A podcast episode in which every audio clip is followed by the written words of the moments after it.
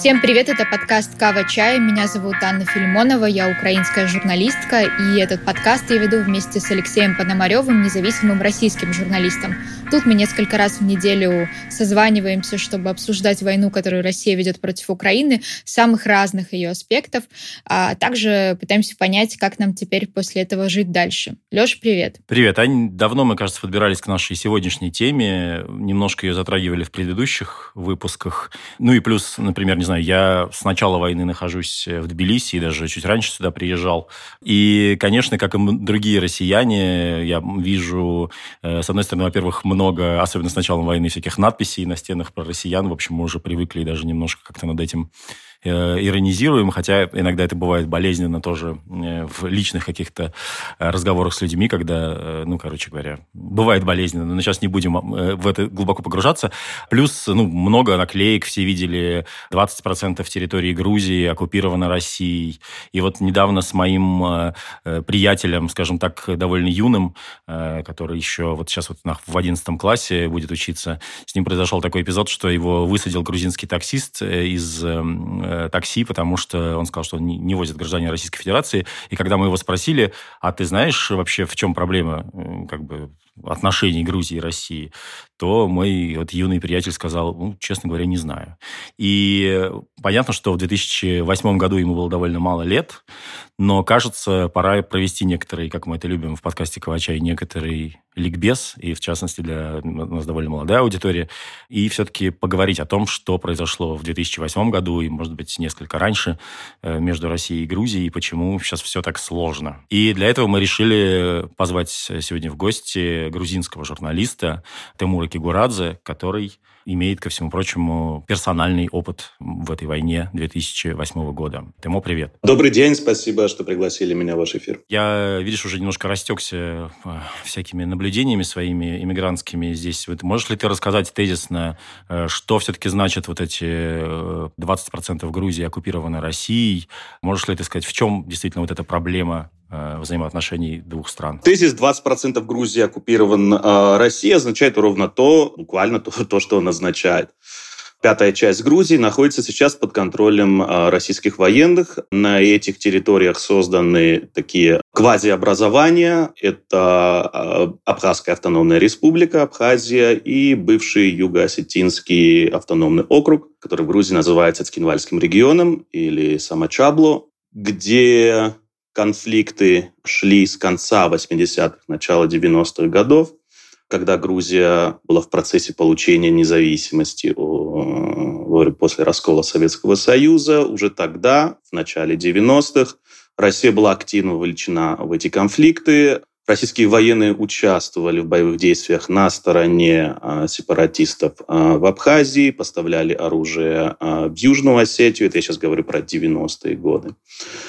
И они, собственно, помогли э, тому, что эти сепаратистские образования существовали. Э, в этих регионах произошла этническая чистка грузинского населения, что признано многими международными организациями, включая ОБСЕ.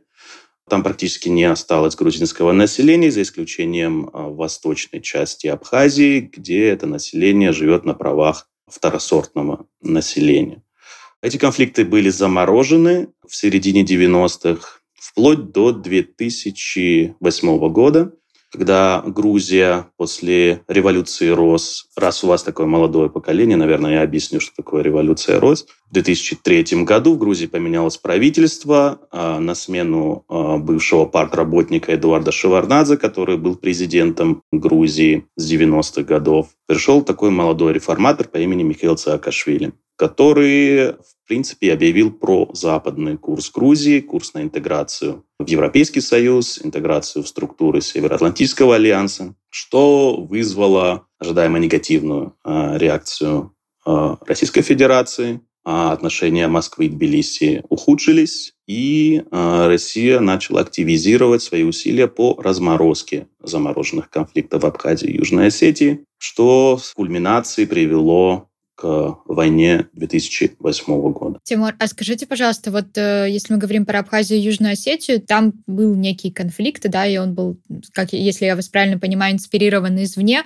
Просто интересно, что использовалось в качестве почвы для этого конфликта. Ну, то есть вот у нас э, так называемый ДНР и ЛНР, основная, типа, надуманный повод — это языковая проблема. А что было у вас? Этнический конфликт. Кавказ — это очень сложная система сосуществования различных народностей. Грузия этому не исключение.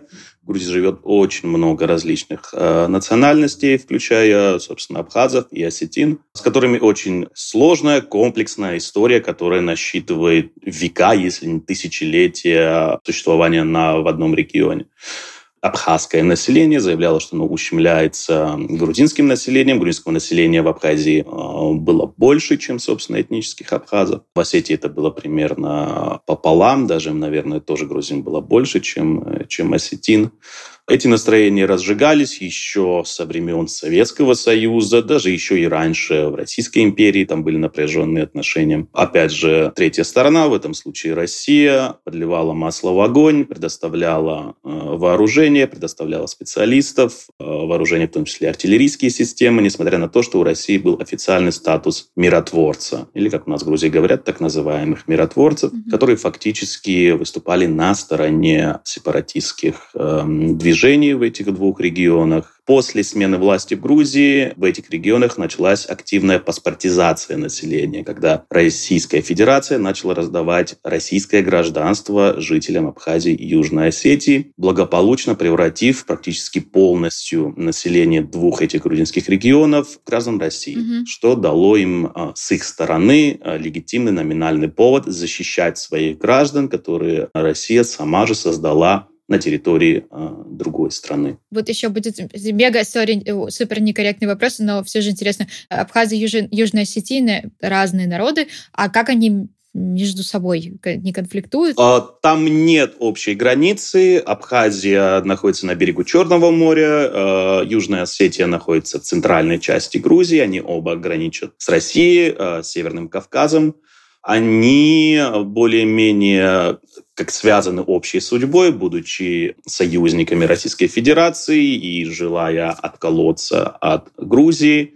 Между собой у них нормальные отношения. Ну, не, я бы не сказал, что эти отношения какие-то вот суперактивные, просто потому что географической такой близости нет. Mm-hmm. При этом не нужно забывать, что Абхазия и Южная Осетия на самом деле это микроскопические образования. Вообще вся Грузия это меньше 4 миллионов населения. В Южной Осетии живет, если не ошибаюсь, около 50 тысяч человек во всей так называемой э, республике. В Абхазии живет что-то около 200 тысяч человек. Угу. Это очень маленькие образования, полностью, практически полностью находящиеся на содержании у Российской Федерации. Собственно, экономика в Абхазии более-менее присутствует за счет туризма угу. и каких какого-то экспорта сельхозпродукции, фруктов в первую очередь. Но это, опять же, э, намного меньше половины госбюджета. В случае Южной Осетии это почти стопроцентное финансирование из госбюджета Российской Федерации. И денежная единица, конечно, в обоих э, регионах это российский рубль. Вы это все рассказываете. Я, конечно, сижу с этими вьетнамскими флешбеками. Вот, у нас э, все Точно так же. Да, конечно, метод очень похожий, да. Слушайте, параллели можно проводить бесконечно. Начиная вот с самого такого элементарного. В России войну в Украине не называют войной, называют специальной военной операцией. Угу так и войну в августе 2008 года в России предпочитали не называть войной, не называть российско-грузинской войной. Ее называли операцией по принуждению Грузии к миру. Это, к сожалению, вообще традиция российского, так сказать, э, российских медиа, ну и не медиа, а вообще российских властей называть... Э, мы это с Аней э, обсуждали, в частности, в, какой-то, в одном из подкастов, что вообще все войны, которые вела Россия или Советский Союз, они все называются как-то так вот красиво, типа типа операция там по оказанию интернациональной помощи народу Афганистана. Ну, вот всякие такие всякие штуки. Пока мне э, все-таки уже перескочили в 2008 год, хотел уточнить немножко про начало 90-х. Извини, если я буду в этом немножко звучать как адвокат дьявола. Я просто тоже как бы последние два дня читал разные всякие источники про э, э конфликты эти. И э, у меня возникло ощущение, что Россия э, не, не с самого начала, скажем так, заняла прям такую жестко антигрузинскую позицию. То есть там же все было очень как-то намешано. То есть, например, Россия во время грузино-абхазской войны, в частности, помогала там, э, эвакуировала с помощью там кораблей Черноморского флота Эдуарда Шевартнадзе, когда он был в окруженном Сухуми, Сухуми оказался. При этом на стороне Абхазии воевал Шамиль Басаев, который потом захватывал больницу в Буденовске в, во время русско-чеченской войны. Короче говоря, там как-то вот, по моему ощущению, все очень перемешано в смысле того, что... Э, и, кстати говоря, в отличие вот, что, как мне кажется, поправьте меня, если я не прав, в отличие от ситуации в ЛНР, ДНР, которую я довольно хорошо знаю, да, где никакого вооруженного конфликта изначально не было без России, то война в Абхазии началась все-таки без участия России. То есть, например, Шевартнадзе отправил туда так называемую национальную гвардию Грузии, хотя на самом деле, судя по тем документалкам, которые я видел, это выглядит совсем не как национальная гвардия, а просто какая-то толпа мужиков с автоматами, потому что в, в самой Грузии шла гражданская война еще ко всему прочему. То есть я понимаю всю роль России как агрессора там в нынешней ситуации, да, в 2008 году, но тогда как будто это еще не было так обозначено, и курс ельцинской России не был таким, как курс путинской. Не нужно забывать, что это 90-е годы, хаос тогда был во всех всех, без исключения, республиках бывшего Советского Союза, может быть, за исключением стран Балтии. Действительно, ситуация была сложной. Действительно, Шамиль Басаев в составе так называемой Конфедерации горских народов, это северокавказские добровольцы, принимал участие э, на стороне абхазских сепаратистов совместно с регулярными российскими частями. Шамиль Басаев э, кооперировался с россиянами, получал э, от них оружие. Да, в Грузии тогда была и гражданская война. Эдуард Шаварнадзе не был первым президентом Грузии, он был вторым президентом Грузии. Он пришел к власти а, в результате переворота в котором а, немалую тоже а, долю ответственности. Взяли на себя какие-то определенные силы тоже в России, которые хотели бы такого видного партийного бывшего советского деятеля, Эдуард Шеварнадзе был министром иностранных дел Советского Союза в свое время, видеть во главе Грузии, а не такого патриотичного, возможно, даже ультрапатриотичного человека, каким был первый президент Грузии Звят Гамсахурдия, который погиб при невыясненных обстоятельствах в 90-м году. Его нашли с пулей в затылке, и до сих пор это объявлено самоубийством, считается. Россия не была тогда такой Россией, которая она сейчас. Тогда не было такой э, четкой вертикали власти.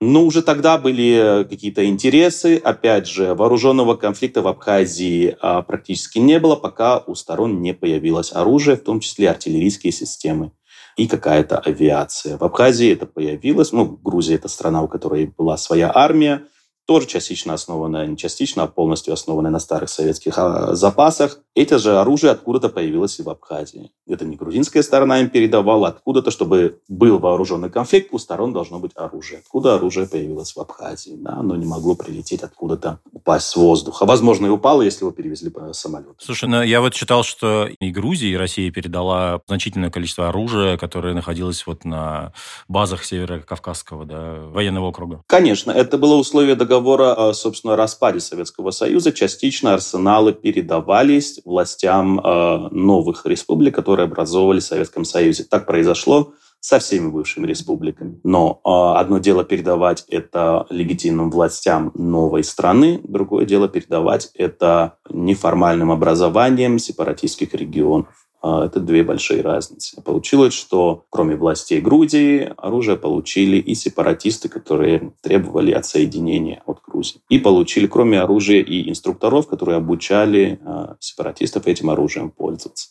На более поздних сроках конфликта были вовлечены уже регулярные части российской армии, включая авиацию, господин Шойгу, сейчас занимающий важный пост э, в Минобороне Российской Федерации, тогда лично принимал участие в операциях на территории Абхазии, э, воюя с частями регулярной грузинской армии и национальной гвардии. Перейдем в 2008 год. Мы часто очень э, спрашивали, и вообще, мне кажется, сейчас традиционно любое интервью с украинцами начинается вопросом, что ты почувствовал 24 февраля, как ты узнал о войне, что, как, как, как все происходило. И хочется вам задать что-то подобное, что вы ощутили 7 августа, что вы помните про 7 августа. Правильно же я называю дату? Да, 7 августа – это день начала уже активных боевых действий, но для нас война не началась 7 августа. Разумеется, да. Да, уже ну, с начала 8 года все были на иголках. Во-первых, тогда был а, саммит НАТО в Бухаресте. Это апрель 2008 1998 года, когда Грузия ожидала получить очень конкретный сигнал от э, стран Североатлантического альянса. Мы должны были получить специальную программу по уже вхождению, э, фактически быть кандидатом, официальным кандидатом в члены НАТО. Тогда э, большинство стран НАТО выступало за это, но Франция и Германия как считается, под влиянием российской дипломатии отказали Грузии в этом праве, а решение должно было быть единогласным. А, собственно, тогда, когда Грузия не получила статус кандидата в НАТО, очень многим здесь, очень многим экспертам, очень многим политикам стало понятно, что случится что-то очень нехорошее и очень скоро. Поэтому уже поздней весной а, восьмого года мы ожидали напряжения, мы ожидали эскалации какого-то конфликта, тем более, что вокруг Южной Осетии, а это прямо рядом с Тбилиси. А от нас до ближайшей российской базы сейчас в Южной Осетии около 40 километров. Там уже происходили перестрелки, у юго-осетинских сепаратистов начало появляться а, больше оружия, больше запрещенного оружия, потому что тогда, тогда еще действовали миротворческие соглашения, а, по которым юго-осетинские силы не имели права иметь крупнокалиберную артиллерию, но она стала появляться в этом регионе начинались перестрелки. Россия ввела инженерные войска в Абхазию, отремонтировав старую нефункционирующую железную дорогу. Тогда они объясняли гуманитарными соображениями, позже ее стали использовать для переброски войск э, в Абхазию уже э, в восьмом году. Происходили артиллерийские обстрелы, на которые грузинская сторона отвечала в сторону э, югостинских сепаратистов. 7 августа ночью началась полномасштабная война, я был дома, я смотрел ее по телевизору, Тогда я уже понимал, что это все очень серьезно. И 8 августа рано утром, когда боевые действия уже шли, я приехал в редакцию своей газеты. Я тогда работал в ежедневной грузинской англоязычной газете. И тогда же мы приняли решение с коллегами поехать э, в сторону Южной Осетии, там был я, мой редактор и двое наших коллег из э, другого издания, наших друзей. Мы сели в легковую машину и, собственно, уже 8 августа утром мы поехали в сторону Цхинвали. Цхинвали – это главный город э, Южной Осетии. Так получилось, что ехав в Цхинвали, выйдя из машины, мы очень быстро напоролись на группу вооруженных лиц, э, которых наши коллеги ошибочно приняли за грузинских военных. Но оказалось, что это были осетинские сепаратисты. Они открыли по нашей группе огонь. К сожалению, двух моих коллег убили на месте. А меня и моего коллегу из газеты ранили и взяли в плен. А, таким образом, я оказался единственным грузинским журналистом, который а, всю войну провел, собственно, в руках осетинских сепаратистов и позже уже российских военных, которые меня привезли в Северную Осетию милицейский участок. Ой. Да, даже не знаю, что можно рассказать. Э, был полнейший хаос. Я видел, как сжигают э, грузинские деревни, потому что в Южной Осетии очень смешанное население, очень много смешанных грузино-осетинских семей, и частично были деревни, в которых преобладало грузинское население, хотя осетины там тоже жили. Все это грузинское население покинуло а, территорию этого региона во время конфликта осетинские и российские вооруженные формирования сожгли те села, в которых жило грузинское население, что официально подтвердил а, так называемый лидер Южной Осетии Эдуард какой-то, сказав такую замечательную фразу, когда его спросили, а что случилось с грузинскими деревнями, он сказал, мы там все разровняли. Теперь там на, на территории одного из бывших грузинских сел построили новый э, жилой микрорайон под названием Московский. Построили его э, с помощью финансирования э, российского правительства, в котором живут теперь новые жильцы. Надеюсь, они помнят о том, кто жил, чьи дома сожжены и положены в фундамент нового э, жилого района Московского. Господи, боже мой. Тимур, а сколько вы пробыли в плену? Всю войну и после окончания войны я уже был на территории Северной Осетии ну, около двух недель, не, не, не так долго, две или две с половиной недели. Да, я не военнослужащий, я журналист, поэтому я не могу считаться военнопленным, я гражданское лицо, поэтому с помощью международных организаций э, меня удалось вывести с территории России, я вернулся окольными путями в Грузию уже конце августа восьмого года. Скажите, пожалуйста, вот э, как бы это была достаточно короткая война, хотя, мне кажется, да, любая длительность войны, она все равно слишком, слишком длинная, как мне кажется. Я здесь люблю повторять, что любое, любое количество жертв больше нуля — это уже слишком большое количество жертв. Но война была короткая. Скажите, пожалуйста, вот вы думали о том, что Россия может захватить всю Грузию в тот момент? Да, конечно. Россия захватывала многие территории за пределами Абхазии и Южной Осетии. Был захвачен город Гори. Это важный город, как в военном плане он находится на жизненно важной трассе, которая связывает Восточную Грузию с Западной, берег Черного моря с Тбилиси, стратегическую дорогу. И по иронии судьбы это родина Иосифа Сталина. В горе был российский военный комендант, грузинские базы и гражданские объекты были разграблены в этом городе. Также были захвачены другие города в Западной Грузии. Более-менее повезло Батуми, а, Аджарии, которую по договорам еще 20-х годов защищала, вернее, формально защищала турецкая армия, и Россия не посмела а, нападать на Аджарию. Mm-hmm. Были нанесены бомбовые удары по множеству различных объектов, в том числе и в Тбилиси. Бомбили окрестности Тбилиси, бомбили военные заводы в самом городе, а, аэродром. Российские войска фактически были на поступах в Тбилиси. А вокруг Тбилиси было кольцо а, баррикад, и там держали оборону грузинские военные. Огромное количество фейк-ньюсов распространялось тогда, что всю Грузию фактически уже захватили или готовили захватываться к захвату российскими войсками. Но, к счастью, это все не оправдалось. Но, тем не менее, пересчете на территории 20% нашей страны оказалось под полным контролем а, российских военных.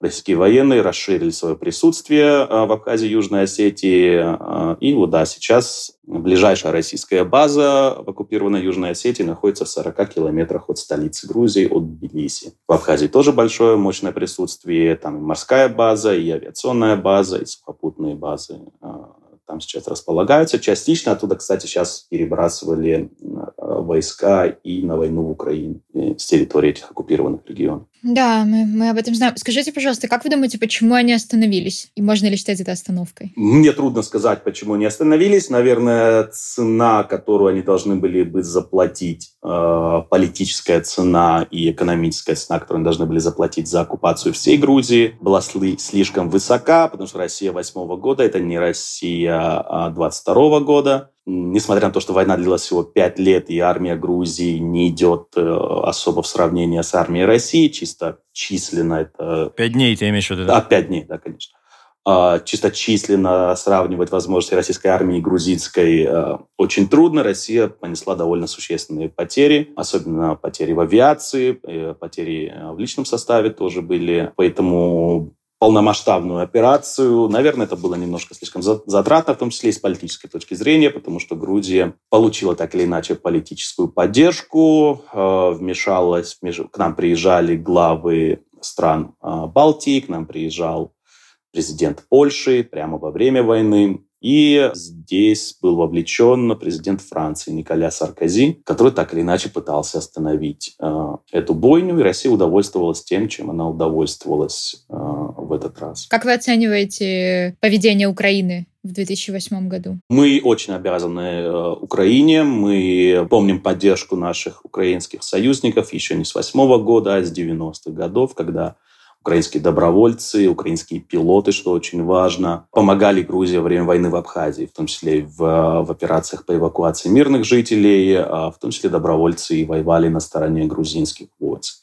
В 2008 году Грузия закупала оружие Украины, в том числе системы ПВО, с помощью которых э, было сбито несколько военных самолетов России. Мы всегда дружили и уважали э, украинцев, но тогда э, имидж Украины в глазах грузин поднялся на небывалую высоту. Это стало самой близкой страной, союзником Грузии на тот момент.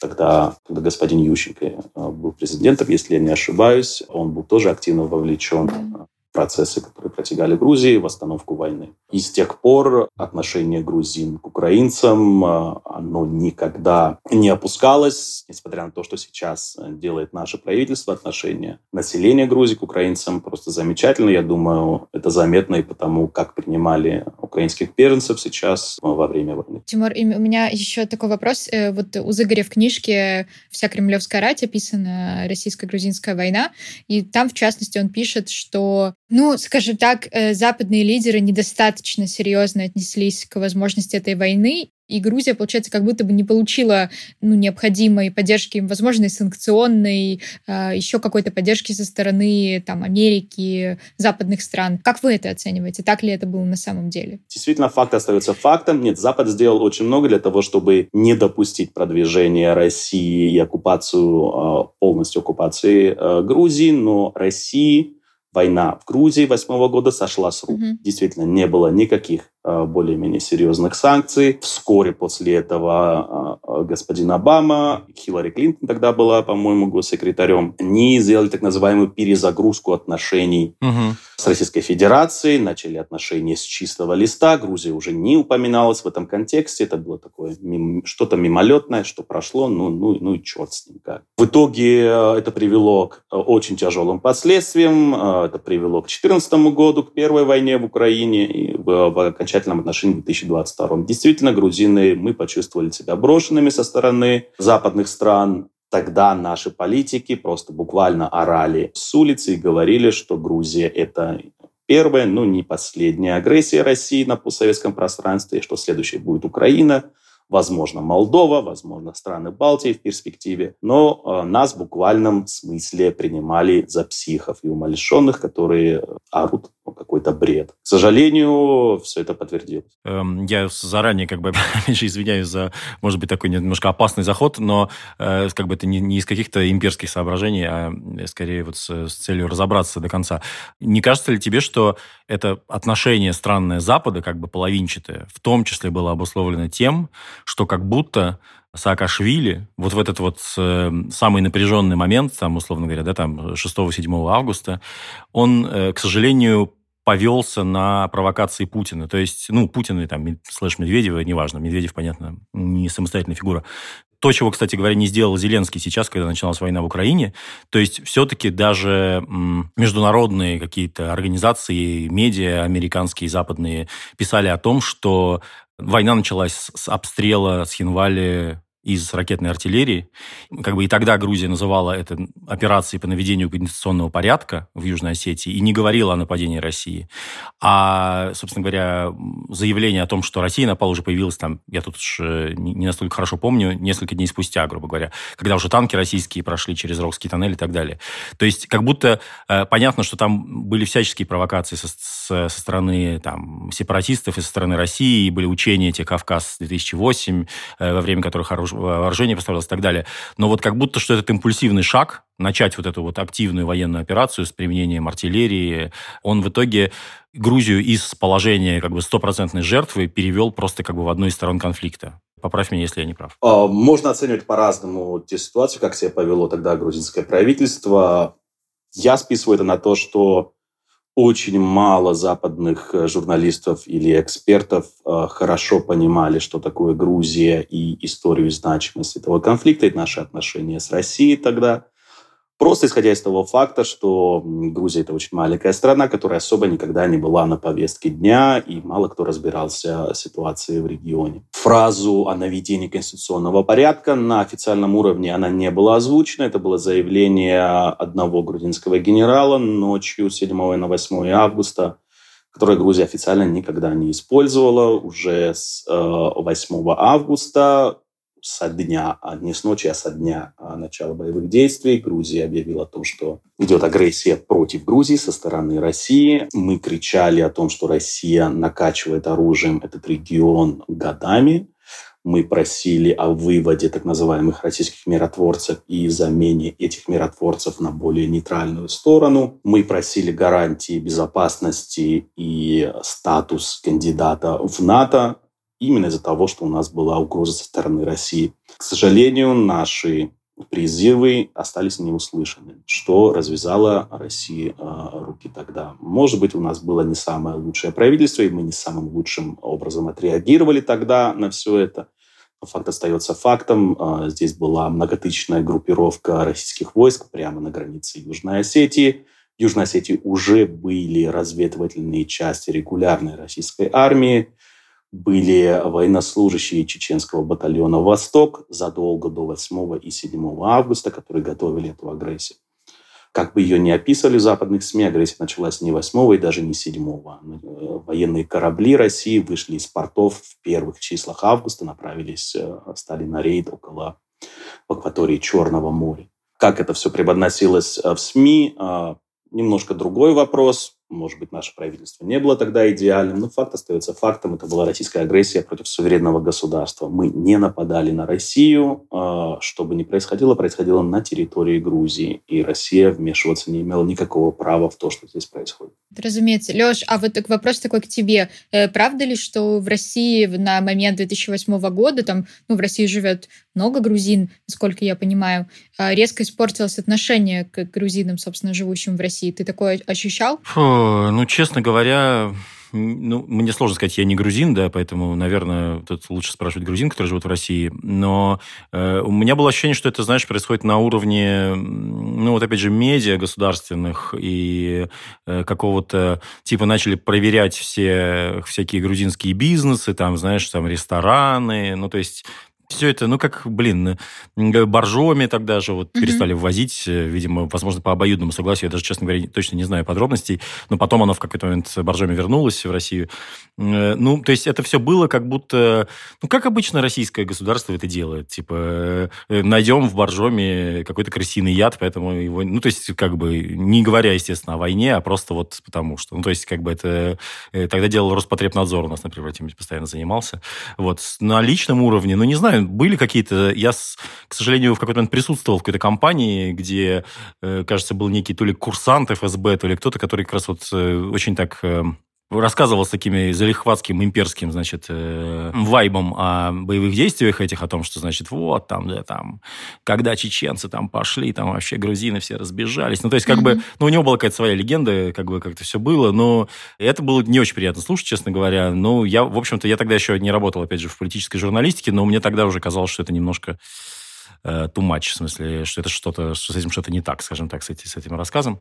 Не знаю, как будто, слава богу, какой-то специальной волны негатива в отношении грузин. Да блин, ну это же, знаешь, как и сейчас, вот, ну, ну представь себе там декабрь 2021 года, абсолютно не было никакого негатива по отношению к украинцам, да. Как только началась война, и война, в частности, началась информационная, вдруг все обнаружили, какие украинцы плохие. Ну, то есть, э, я имею в виду, э, некоторые представители, так сказать, российского населения а некоторые до сих пор, кстати, не, мне кажется, не понимают, что происходит в этом смысле. Ну, сложно, конечно, очень. Не, ну вот, мне кажется, что в, в отношении украинцев там просто шизофрения, поэтому даже нечего разбираться. Я могу добавить, потому что я немножко помню, не в 2008 году, а немножко раньше, в 2006 году, в России началась массовая депортация граждан Грузии, легальных и нелегальных мигрантов, которые находились тогда на территории Российской Федерации, около трех тысяч человек было депортировано из Грузии. Это бизнесмены, торговцы, просто граждане, которые жили на территории, их вывозили грузовыми самолетами, просто проводили рейды на улицах. Это был ответ на то, что в Грузии задержали нескольких э, граждан России, э, которых обвиняли в шпионаже э, в пользу, в пользу России на территории Грузии. Угу.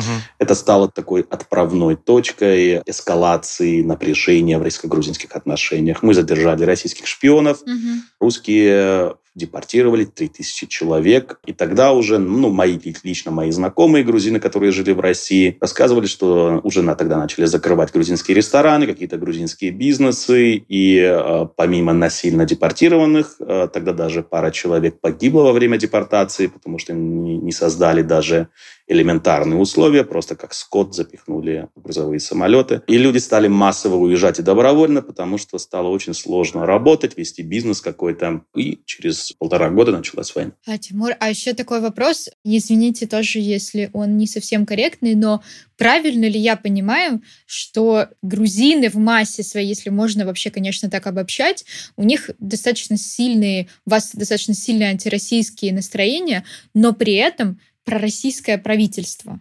Правильно ли я э, формулирую сейчас? Об этом сложно говорить.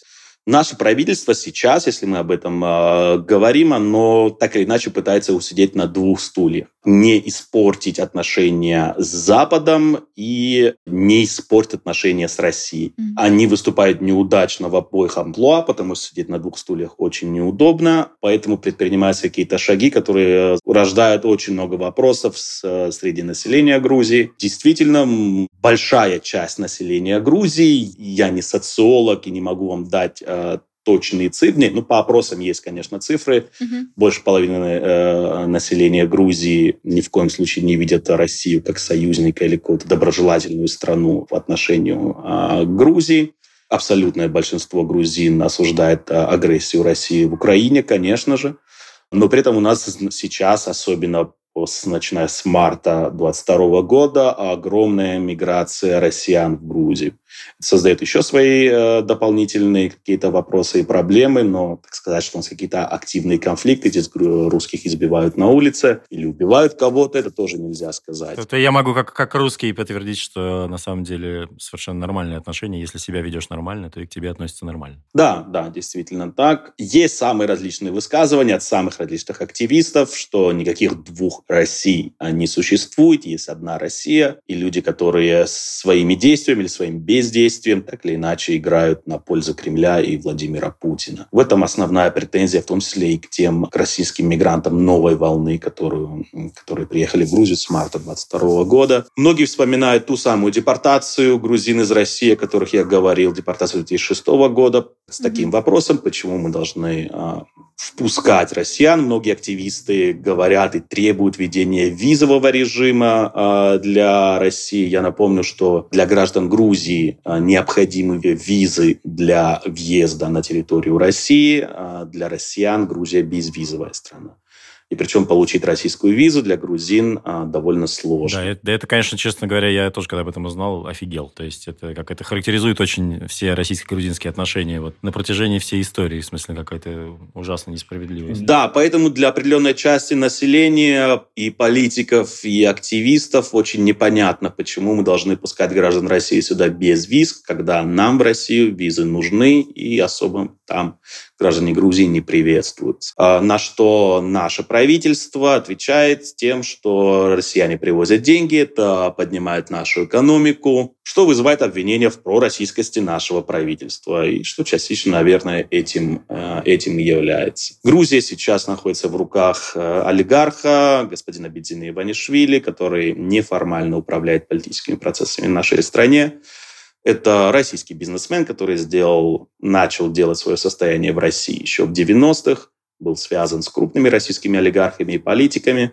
Сейчас официально он не владеет никаким капиталом на территории России, что не мешает оппозиции и части населения обвинять его в том, что это просто российский олигарх, который проводит косвенно или прямо российскую политику в нашей стране. А как же вышло, что его выбрали или его партию выбрали? Ага. Был какой-то, была какая-то волна пророссийских настроений или, или как? А, нет, нет, нет. То, что господин Иванишвили и его партия «Грузинская мечта» пришла а, в Грузии а, к власти, если там есть участие России, оно очень косвенное. Тогда, когда они пришли к власти, это напрямую с русскими, а, с российскими политическими силами не афишировалось, не было об этом разговора разговора. Партия Саакашвили э, – это очень сложный момент в грузинской истории. Э, правительство Михаила Саакашвили – это ну, довольно сложный период. Одновременно с э, невероятно успешными реформами и построением нового грузинского правового государства, борьбой с коррупцией. Это был очень сложный и больной процесс для населения Грузии. Ну, к примеру, да, у нас сформировали новую полицию, которая не, не, не брала и не берет взятки. А, но для этого потребовалось уволить несколько десятков тысяч правоохранителей старой формации. Ну, вы представляете себе, одних э, бывших полицейских, около больше 20 тысяч человек осталось без работы. Угу. То же самое случилось со старыми профессорами, которые брали взятки в университетах, в институтах, с таможниками, с чиновниками и так далее. Это десятки, если не сотни тысяч человек, которые жили в Грузии старого образца, насквозь прогнившей коррупционной стране, которые остались не у дел, которые не умели работать по-другому. Это сотни тысяч человек, которые очень злы на новую власть. Ну, не говоря уж об этих э, ворах в законе, которых Саакашвили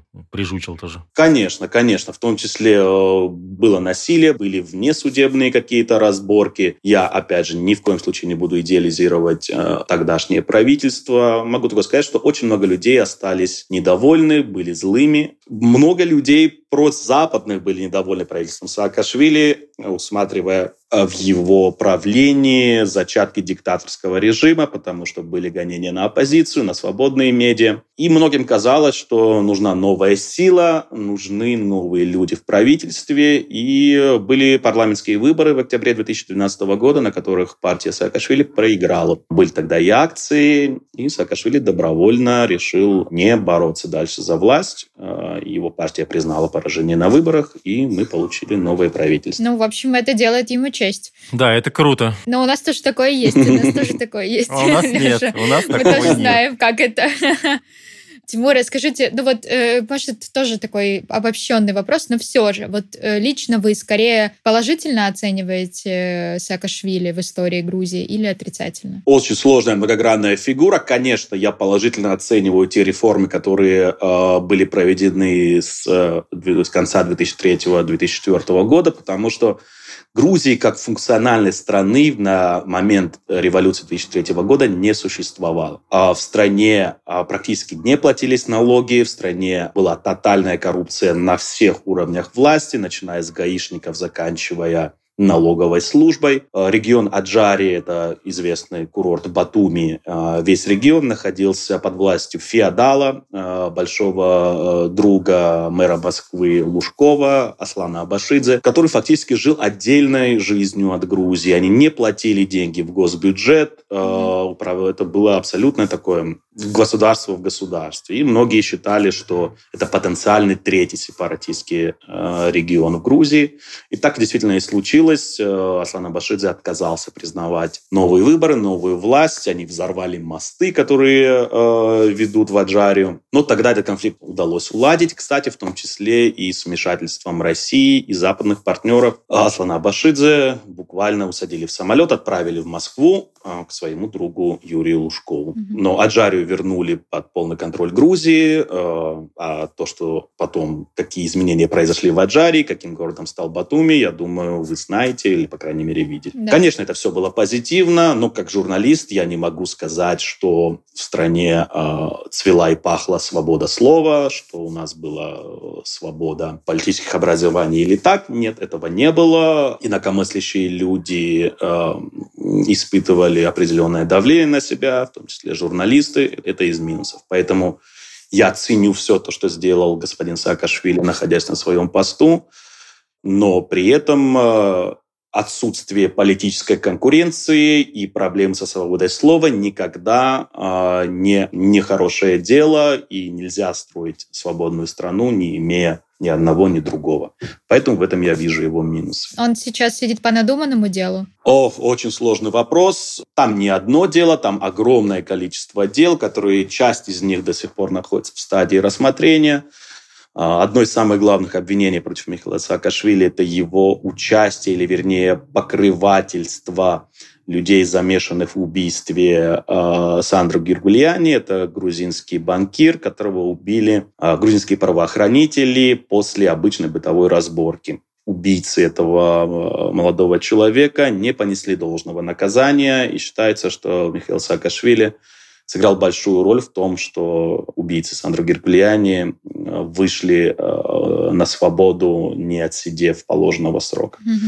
Кроме этого, огромное количество дел по растратам, по нецелевым тратам государственных денег. Я думаю, часть из них, скорее всего, имеет какие-то основания. Я думаю, что этих дел намного больше, но у грузинских властей-то теперешних не хватает компетенции расследовать их и доказать.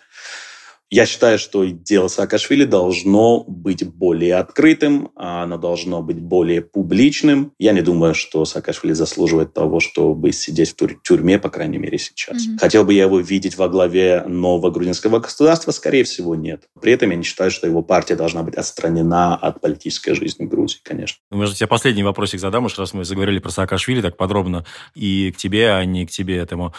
Саакашвили в Украине, вот этот период, когда он э, был украинским чиновником, как вы оцениваете? Одесским, я попрошу. Я просто из Одессы. Я жила в Одессе, когда он был э, главой области, поэтому у меня куча каких-то своих впечатлений. Ты, извини, так сказала, как будто Одесса, как будто Одесса не Украина, знаешь, вот просто так прозвучало. Так, так, давай, подожди, ты сейчас какой-то просто минное поле меня вывел. Конечно, Одесса — это Украина. Другое дело, что Одесса очень специфический регион. Ну и классно, что он специфический, то есть я не вижу здесь никаких проблем. Да, ну, Э, господи, Саакашвили, это, конечно, э, очень интересный этап тоже украинской политики.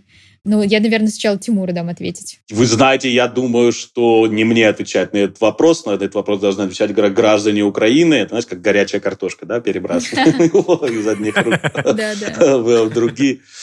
Ну, мне кажется, я очень часто, почти каждый год я ездил езжу в Украину. У меня очень много друзей, я жил работал в Украине. А, я видел, что какие-то реформы были успешные, которые Саакашвили и его люди проводили в Украине. Не думаю, что они были полностью успешными, но окончательный ответ на этот вопрос должны дать сами украинцы, а не грузины, потому что Саакашвили в Украине – это все-таки дело украинцев, я так думаю. Ну, отвечу тогда я. Дело в том, что э, должность, которую получил Саакашвили в Украине, он стал главой Одесской области, она, ну, как бы эта должность, как э, сейчас попытаюсь как-то объяснить, она, у него там достаточно связаны руки. Как бы часто называют губернатором, его называть губернатором, хотя на самом деле это неправильно. В Украине не губернаторы, а главы, главы областей.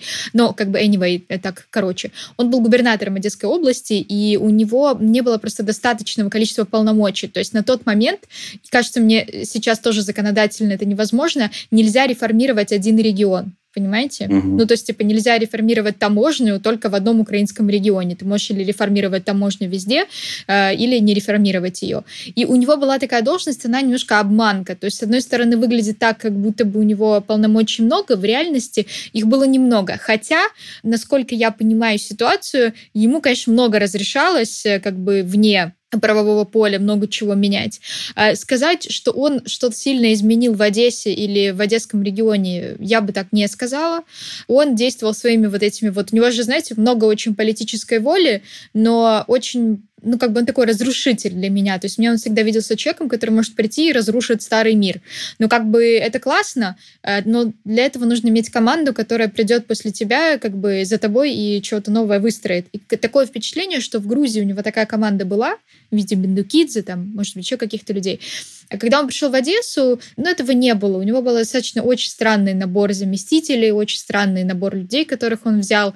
И мне кажется, что э, он много чего разрушал в буквальном смысле слова. Например, некоторые стены на пляжах он приходил и сносил. Есть знаменитое видео, как он приходит с кувалдой на какой-то пляж перекрытый и, значит, разрушает там забор. Очень в его стиле какая-то тема. И тут еще очень важно сказать, в Одессе его очень любили. Вы себе просто не представляете. Э, в, получается, это был какой год, не помню, наверное, 15-й, да, наверное, 15-й. И были выборы мэра. Если бы он пошел тогда в мэра Одессы, он бы выиграл в одну калитку. Вот я просто клянусь. Но он тогда на выборы мэра Одессы поставил своего кандидата, которого никто не знал.